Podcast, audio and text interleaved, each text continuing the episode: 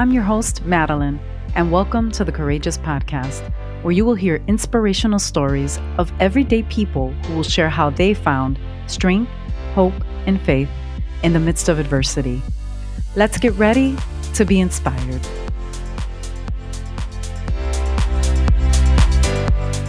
Hello, hello.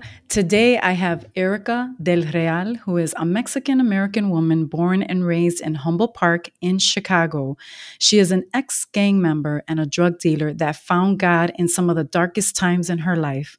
Today she is a trauma response specialist and a college graduate that uses her own testimony to help change others' lives that are walking the path that she left behind.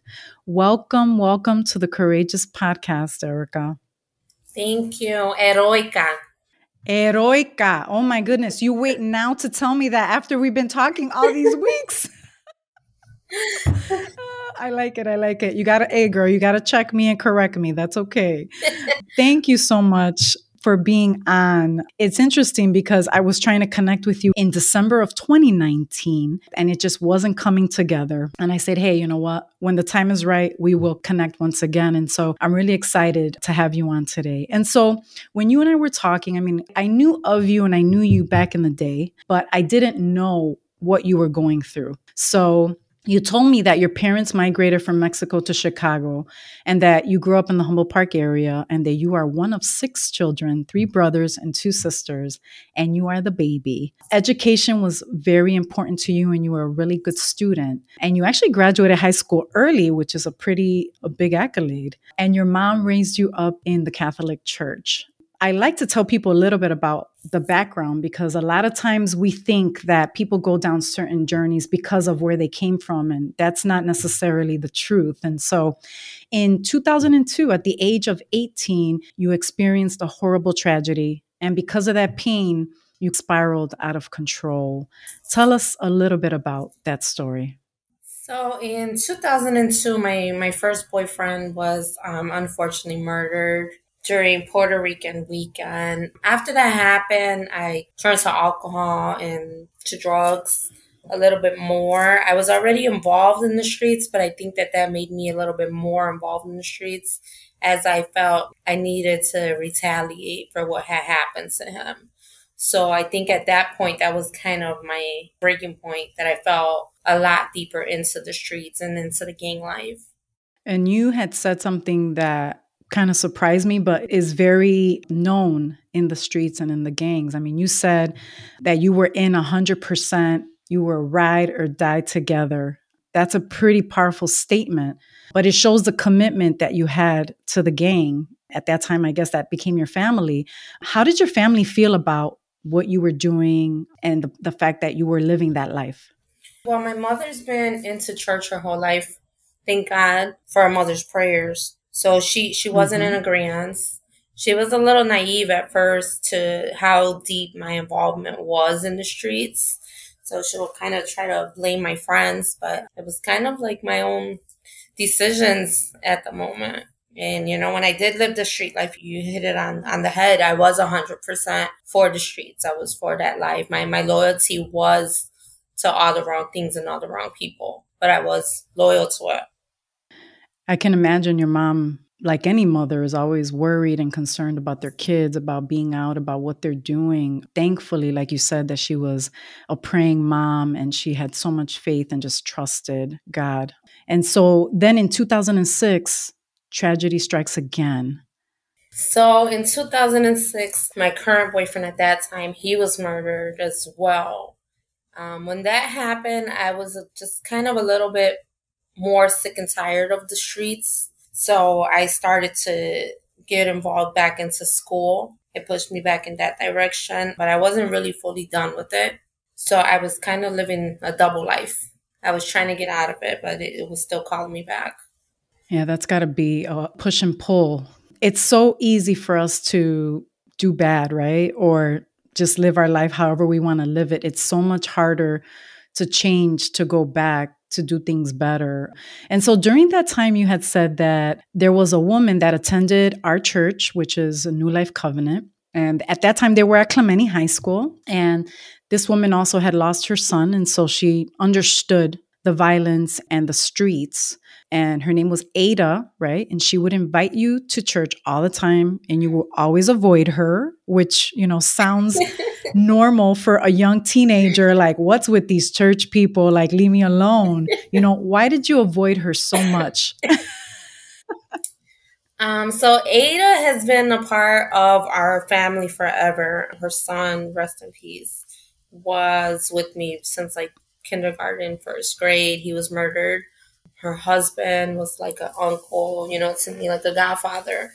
And um, I guess why I would avoid her was because I wasn't living my life right. So it was kind of like conviction. Like she would come and, you know, yes. in my head at that time, I, I can recall seeing her car and like looking the other way. Maybe she don't come over here, you know, talking the God talk. I think many people avoid people who are in the light because they're still living in the dark. They're not ready for, for that exposure. Thankfully, she didn't give up.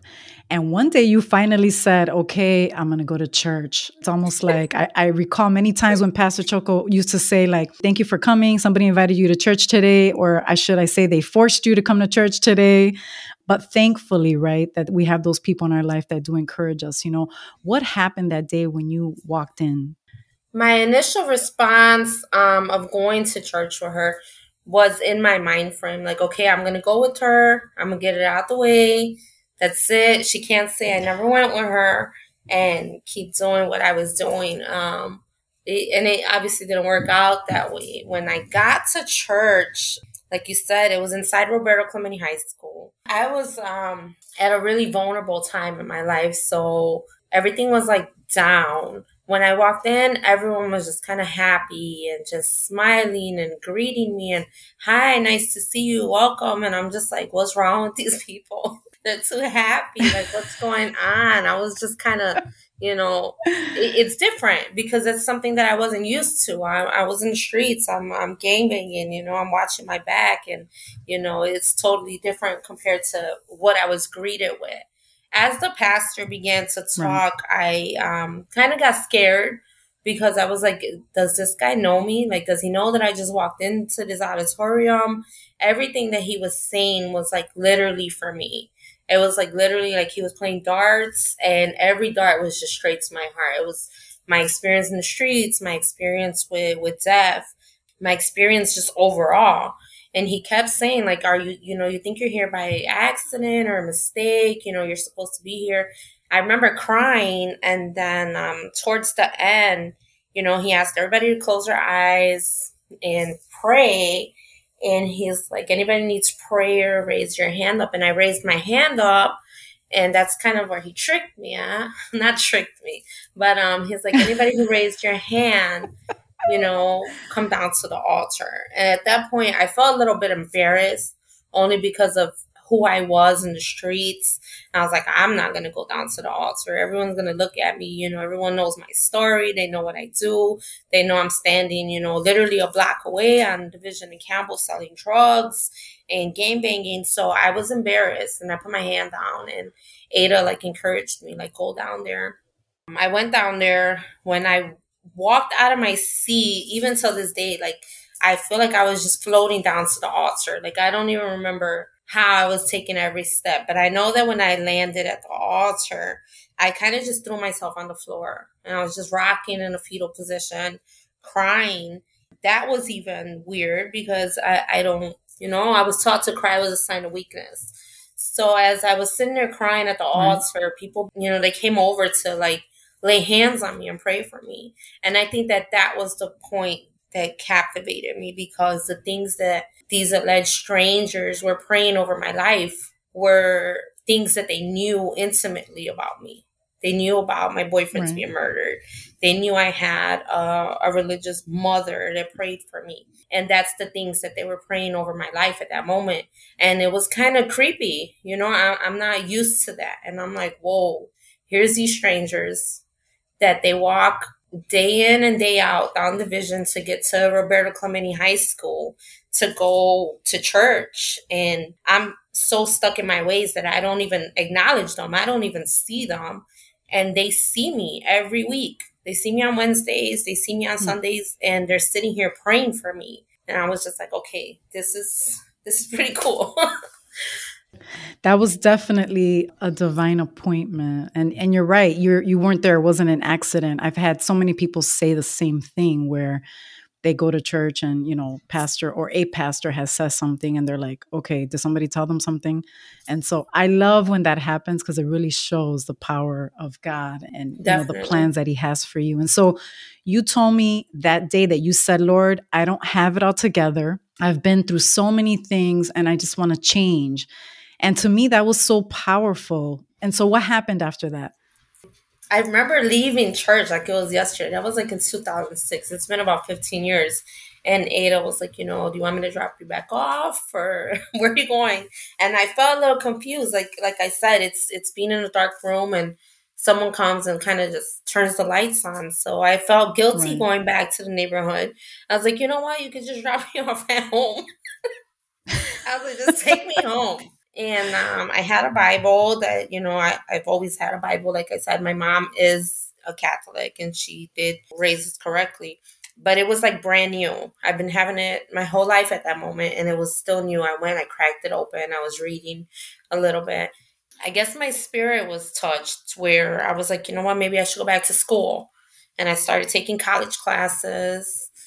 I, I can't say that it just like happened overnight because I was still distracted by the streets my my friends would right. still call me. You know, I'll still go around the neighborhood and, and hang out and stuff. But I knew that I wanted something a little bit different. I wanted what the people had in the church. I wanted that joy, that mm. happiness that I felt when I walked in and I was greeted. That's amazing. I'm so glad that when you walked in that you were received in that way yes, with love, with kindness because if not it could have been a really, really different story, you know? And so thankfully those people, God bless them, that they took the chance and um and they loved on you at a moment when you were most vulnerable. And so in 2008, just a couple years later, um, you shared that the FBI had been watching the gang for quite some time, for several years, and someone had told you that you were at risk for getting locked up as well. And then one day you get a knock at the door. I had a friend that was actually one of the older guys from the neighborhood that um, later down the road, we find out that he had been cooperating with the FBI. That's how he knew what was going to happen. Um, ironically, he, he called me out of the restaurant one day and he shared with me that the FBI was going to come and get me. I thought it was kind of like a joke. I was like, the FBI is not really worried about me. And then um, I asked him, like, how do you know? And he, he told me that he had been cooperating with them. So at that point, I knew that it was true. It kind of slithered to the back of my mind where I kept going to school and living my life. And I was like, okay, maybe they're not coming. So when they did come, I remember my mom waking me up and she asked me if I had did anything wrong. And I told her, like, no, I left that alone. You know, I don't really mess around no more. You know, they began to knock on the door. So I told her to open the door because they were going to break the door down. And if they broke the door down, they were not going to pay for it. When she opened the door, um, I did tell the police, look, I'm unarmed because they came in, you know, they had their guns out and goggles and all that stuff. And I was like, I'm unarmed. I, I had on my pajamas and stuff. They took me down to the MCC building, which is in downtown Chicago. And I kind of told them, like, I, I know why I'm here. You know, I knew what I had been doing in the street. So I kind of took full responsibility for my part. And I knew that my, my past finally had caught up with me. And so you were kind of on a different journey now. You're battling, you're trying to change, you're going to school, you're waiting for your trial. You joined sports ministry, which was a ministry that I was also a part of. Sports ministry is a platform that's used to speak about Christ and to share the love of Christ through different sports, baseball, volleyball, all those kind of things. If um, and so that's kind of where we met. But I didn't know your situation. I didn't know, obviously, what you were going through. But someone there was aware of what you were going through. And one day he offered you a ride home and uh, he said something to you. What was that? So, um, when I was in the sports ministry, I was playing volleyball and softball. My coach, he was actually my coach, they would always ask for volunteers to go play with the kids, and uh, I would always volunteer and um, I would take my two nieces with me, and he asked me if I needed a ride home one day. So I guess someone shared with him what was going on. Like, yeah, she's on trial. She's about to get sentenced for, you know, a case. And what I thought was going to be a ride home ended up being into a big conversation into what was going on. What it meant for me for for him to offer his help was a lot because I'm the type of person that I always feel like I have it under control. I got it together. Sometimes we do need help from people. So he did ask if he can come to to my trial. I didn't let my mom come, you know, my my boyfriend at the time. I didn't let anyone go with me but um, my little nieces because I wanted to show them what wrong decisions could ultimately lead to. You know, being mm. in a federal courtroom fighting for your freedom. So he came. What it was for him to come was priceless. You know, for for him to speak on my behalf and tell them, you know, yeah, this is who she was. She is guilty of what she's getting accused of, but this is who she is today, and this is what she's doing now. And so you said that the judge was like surprised about your case and about your story. You know, what did she say to you? Because she said she didn't understand how a college student would end up on trial. So it was agreed upon by by my lawyer and I that I was not to speak, and I wasn't prepared to talk. So at that point where she did begin to to talk to me directly, I was just kind of looking at my lawyer like, hey, I'm not supposed to say anything. What's going on? She asked me a question, and I remember like vaguely, like looking at her and looking at my lawyer. And she told me, she's like, I'm talking to you. I'm talking to you directly. I want to know how is it that you're a college student and you ended up in my courtroom? I kind of just told her the truth and I spoke from the heart. Like, you know, this, this is who I am. This is what I was doing my first boyfriend was murdered and numerous friends were murdered and I just started drinking and kind of just lost control of myself, of my life. And that's why I'm here. You know, I'm here for selling drugs mm. and I wasn't innocent. But this is what led to it. At that point, she shared something with me that she had sentenced somebody before and they threatened her family. And when she got home, her family was murdered. Her husband was murdered and, and her mother. So she definitely understood what it was to to lose someone mm. and to have to cope with it hmm. by drinking. She wished that she could give me lesser time, but she couldn't. Under the, the crack cocaine disparity laws, it's a mandatory minimum of 60 months, which is five years. So she was giving me the mandatory minimum of five years. Oh, I can imagine how you felt that day. But I'm so glad that she shared that story. That's something that you didn't tell me. I mean, yes. that's powerful to, for her to be in your see your situation and be like, I understand, I feel you, and it's out of my power, but I'm with you. And so you went to the U.S. Women's Penitentiary in West Virginia, and you said the enemy was still coming for you, right? Which again would make sense, and that you would pray all the time to God to restore your heart and to give you a new spirit. And while you were in prison, you started teaching English as a second language and Spanish 101 so the inmates could communicate to each other. You know, why did you decide to do that and teach? so, um, there there's a difference between state prison and federal prison. Federal prison, anybody caught with immigration goes federal.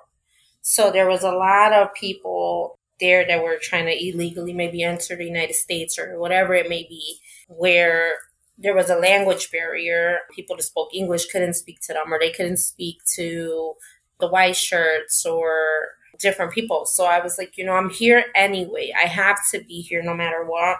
I have to make the best out of any situation. So I started teaching some of the immigrants that didn't know English. I started teaching beginners English and then a little bit further along a second course. And then I was teaching the people who didn't know Spanish, Spanish 101. So at least they knew the basic things of can I help you? Hi, how are you? Things of that sort. I also taught women empowerment classes and creative writing and stuff. I'm so glad you did that because a lot of times we think that when we're going through a situation or we're broken or you know we're sick, whatever the situation is, is that God can't use us. And whether you're in prison or in any difficult situation, God can still use you to help and serve others. So before we get into a couple of the questions that I usually share on Courageous, you shared that when you came home, your sister and brother in law helped you to land an insurance agent position. And even though your new boss knew you were in prison still, he was willing to wait for you because he believed in second chances. And so there are people out there that will provide us second chances and sometimes even third and fourth and fifth chances. Um, and that's how God is, right? I mean, he will forgive us, right? 70 times 70. And so I wanted to ask you, you know, what motivated you to push through all of this adversity? Well, I used to call home sometimes from prison. And I'll I'll be honest, like maybe my last 180 days, I had like six months left. And I was a little fearful. I was thinking about, you know, what life was gonna be now. And I was in preparation and I remember sharing like, you know, how how am I gonna get a job? I'm a, you know, convicted felon, I'm a convicted drug dealer, like how am I gonna get a job? And, you know, just to piggyback off what you just said, that's nothing but the grace of God. He he took care right. of that. He aligned that. I never filled out an application. You know, I was sitting here selling myself short on job opportunities in my head, thinking maybe I'm gonna, you know, have to work here or work there or work at a factory job or something because now I'm, you know, I'm a convicted felon but um, his plans are always way bigger than ours, than anything we can imagine. Um, my brother in law was a graphic designer for the owner of an insurance company. And I guess he needed a girl because one of his girls had quit. So he was inquiring about my niece. And my brother in law was like, Well, my niece, my daughter's not available, but I have someone for you. She's really well spoken. You know, she's bilingual, great customer service skills typing, faxing, anything that you know you need should be the one. But the only problem is she's in a federal penitentiary. Um, ironically, the owner was like, "Okay, well, I'm willing to give her a chance. You know, I'm always willing to give anyone a, a second chance. We all deserve it." And when I came out, I was in a federal halfway house with the house arrest band on on my leg and everything, and I was wearing slacks and button ups and going to work, and no one really knew what I had just been through, like what hell I had just overcame. But I was grateful, and you know, he paid for me to go to insurance school. I am licensed producer for the state of Illinois, which even that God showed his favor because I had to explain to the state that I was a felon. And sometimes they can mm-hmm. reject it, and they approved me, and I'm still licensed today, even though I'm not doing it anymore until 2023 when it's time to renew. I'm so glad that he did that. You know, looking back, is there anything that you would have done differently on this journey? That's such a tough question. you know, many times we we look back on our past and we we think of things that we could have done different and we should have done different and mistakes that we made that probably would have ended up with different outcomes. I think at this point I wouldn't change anything obviously, you know, I was gifted enough where I can bring back loved ones that are no longer here. That would definitely be an answer. But besides that, I wouldn't I wouldn't change anything because we, we need those experiences in life to sit there and show us, you know, that we're not alone, that God sends people to your That's life right. to help you, to guide you, and to help you make better decisions and to show his grace through them. And most people say no. And it amazes me because I think, wow, after everything they went through, they still say that they would still walk the same journey. But it does lead you to a better place. And so a mm. lot of people could be bitter about what they went through, which again isn't going to get you anywhere. And so if there's somebody out there right now that's listening, that's in your situation, that has a family member in your situation, or that's been through it and just doesn't mm-hmm. know how to move forward and push through, what would you say to them right now to encourage them? Never stop praying. I, I was grateful and I am grateful, and I was fortunate enough to have a mother that I was like the lost child, you know, the, the prodigal son that kind of left. And I remember, you know, my mom's friends used to tell her, like, hey, we just seen your daughter on the vision. or, you know, we seen your daughter drunk, or we seen her, you know, doing this or doing that. And no matter what, the love of a mother is unconditional. And that's what our father shows us, you know, that unconditional love that no matter what they say about my daughter, no matter what she's doing, no matter who she is right now, I am going to pray that she's going to become the woman that she was ordered to be. And that's why I'm here. You know, I had a mother that never gave up on me. So if someone's going through similar situations or they have a loved one, pray for them. Pray for them. And don't ever stop praying and don't ever give up because the Father don't give up on us. Hmm. That's so true. The power of prayer. I think the hardest part is praying, and a lot of times we want it to happen like right away yesterday. But sometimes, I mean, we have to keep praying and it could be years before we get a revelation or we are restored or you know we get where God is calling us to be. And so we have to be patient and just continue to trust his plan. And, and I'm glad that you did that. Exactly. And so you had said to me that everything you had been through was ordained by God and has led you to where you are today. I love that. And so, what does life look like for you today before we go? So, like I shared, our plans are, are, are different than, than what he has for us. You know, his, his plans are so much more bigger. I was kind of okay and content where I was at as an insurance agent, and I didn't go apply anywhere. He sent the right people again to me, like, hey, we have this position, it's for you we need your experience. We need your street credibility. We need, we need you. And I jumped on board. I, I am a trauma response specialist at the busiest hospital in Chicago. I respond to gunshot wound patients. I respond to intentional violence, stabbings, domestic violence, battery, assault. And I go and I offer my help, whether it be victim services, whether it's just a listening ear, whether it's that you know one of their loved ones needs help with anything helping connect them you know with counseling with anything that they may need. It's pretty powerful to be in that trauma department. Nine out of ten times i actually know patients. And i'm like hey listen you know it's real. Look where i'm at. I- am in here mm-hmm. working where i should be somewhere else. Not that i'm saying that right. you know i should be somewhere else but where God found me in the depths of how I, I, had no life in me, I had no joy in me. You know, I was bitter, I was sad, I was depressed, and you know, he he restored me and brought me back from it. So if he can do it for me, he can definitely do it for you. I attend Northeastern. I'm pursuing my bachelor's degree. I'm actually a couple classes short. And that's what I do. I do public speaking and I share my testimony and my life and what God has done for me. That's amazing. I love that mm-hmm. you're giving back and that you're helping others walk on their journey and that they can relate to you because you've been there and you've gone through it. And again, that's where God positioned you to be right now. I imagine He's going to continue to open more doors. Listen, I want to thank you. Thank you for being on the Courageous podcast today.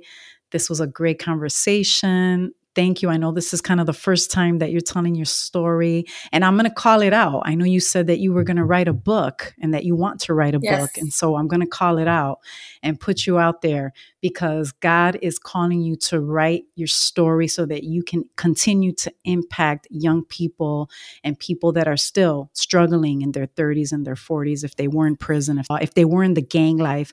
I know that God is calling you to do it. I have a couple of people that have been on Courageous Podcast that have written books in the last year or two. And I know that if it's your calling, that God will open the doors. And so I'm going to keep checking up on you with that. But I want to thank you. I pray blessings upon you, upon your family, that God will continue to use you and that you will continue to reach people in your work on a daily and that you will continue to change lives for Christ. I receive it. Thank you. Thank you for having me. Will do. If anybody wants to connect with Eroica, please reach out to me on Instagram or Facebook at Courageous Podcast, and I will put you in touch with her. If you want her to speak, she's there to share her story and continue to touch lives. So be blessed, Eroica, and we'll be in touch soon. Thank you, Madeline. hey, courageous community. Thanks so much for joining us. I hope you were encouraged today. If you have a courageous story or want to connect with today's guest, email us at courageouspodcast2020 at gmail.com. You can also find us on Facebook and Instagram at Courageous Podcast. Until next time, continue to be strong and courageous.